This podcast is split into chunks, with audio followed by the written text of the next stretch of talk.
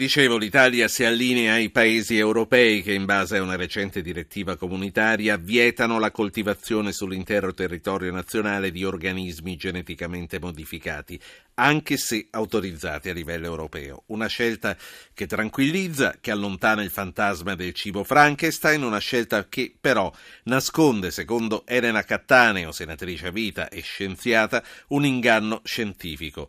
Roberto De Fez, biotecnologo al CNR, autore del caso OGM, edito l'anno scorso. Buonasera, qui è Zappin che parla. Buonasera a lei, buonasera agli ascoltatori. Anche lei, come Elena Cattaneo, ci vede un'esagerazione in questa operazione?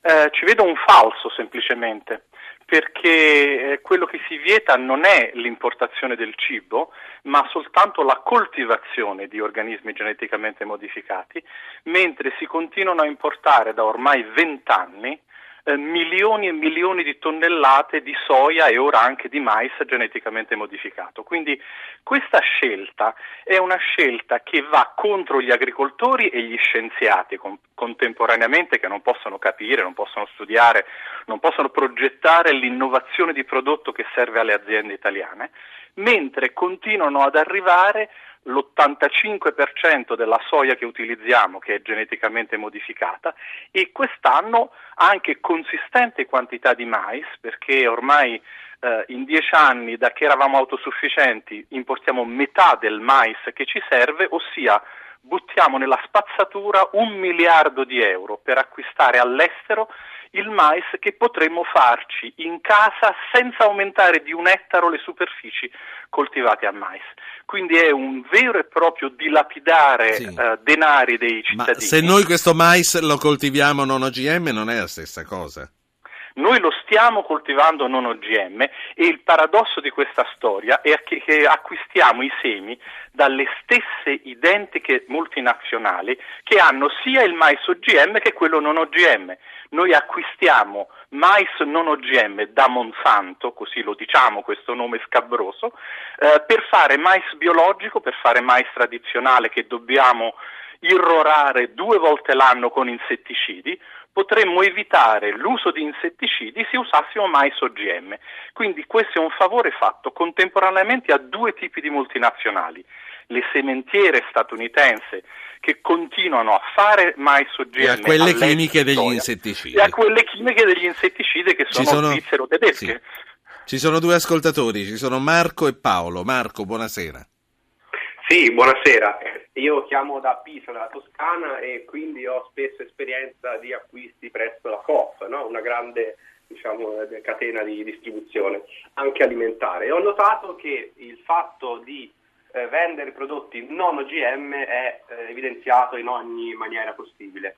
Eh, ho, fatto, eh, ho, segnalato questa cosa a una specie di ascolto dei consumatori e loro mi hanno risposto che sì, però il principio di cautela fa sì che noi non li vendiamo e la scienza del resto è divisa su questo punto. Io vorrei, eh, cioè, ho letto anche sì. ad esempio su Micromega eh, numero 5 del 2015 e anche altri articoli. Sì, lei, lei, cita la bibliografia e fa bene, comunque lei si, sì, sta, chiedendo, si sta chiedendo come mai eh, tanta, tanta, cura nell'evidenziare che un prodotto che è messo in vendita non è OGM, eh, tutto, tutto e molto probabilmente lo è. Sentiamo Paolo da Udine, buonasera.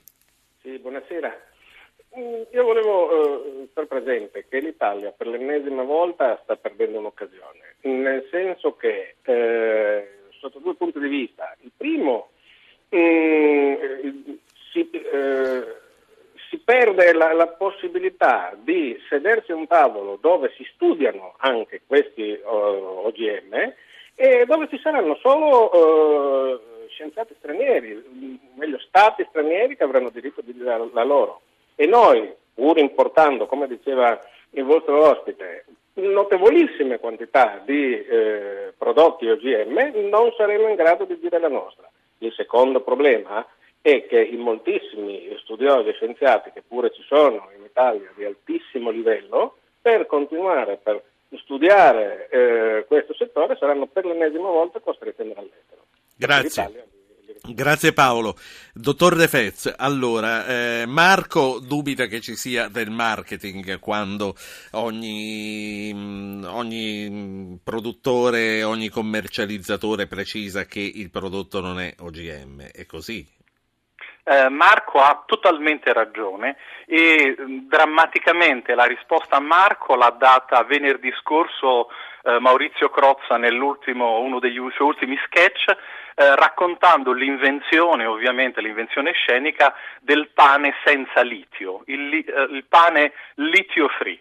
Io, eh, il, gli, orga- gli, alimenti senza OGM sono esattamente nella stessa logica, siccome già non esiste il litio nel pane, ma Crozza spiegava che si può aumentare il prezzo se si dice che c'è qualcosa in meno, anche se quella cosa non fa nulla, non ha nessun problema, non dà nessuna problematica. Gli faccio notare a Marco che non c'è nessuna etichetta sul cotone che acquistiamo e che mettiamo a contatto con le nostre ferite da 20 anni, eppure il 70% di quel cotone è geneticamente modificato. Sta parlando del Quindi, cotone idrofilo, non di quello... Del cotone idrofilo, del cotone idrofilo, dei cerotti, delle, dei vestiti, delle banconote che abbiamo in tasca. Le banconote sono fatte su trama di cotone eh, l'ascoltatore di Udine ha totalmente ragione anche lui e di fatti la Germania che ha adottato la stessa logica di dire noi non vogliamo coltivare OGM così come ha fatto l'Italia, si è tenuta una riserva, si è tenuta lo spazio per dire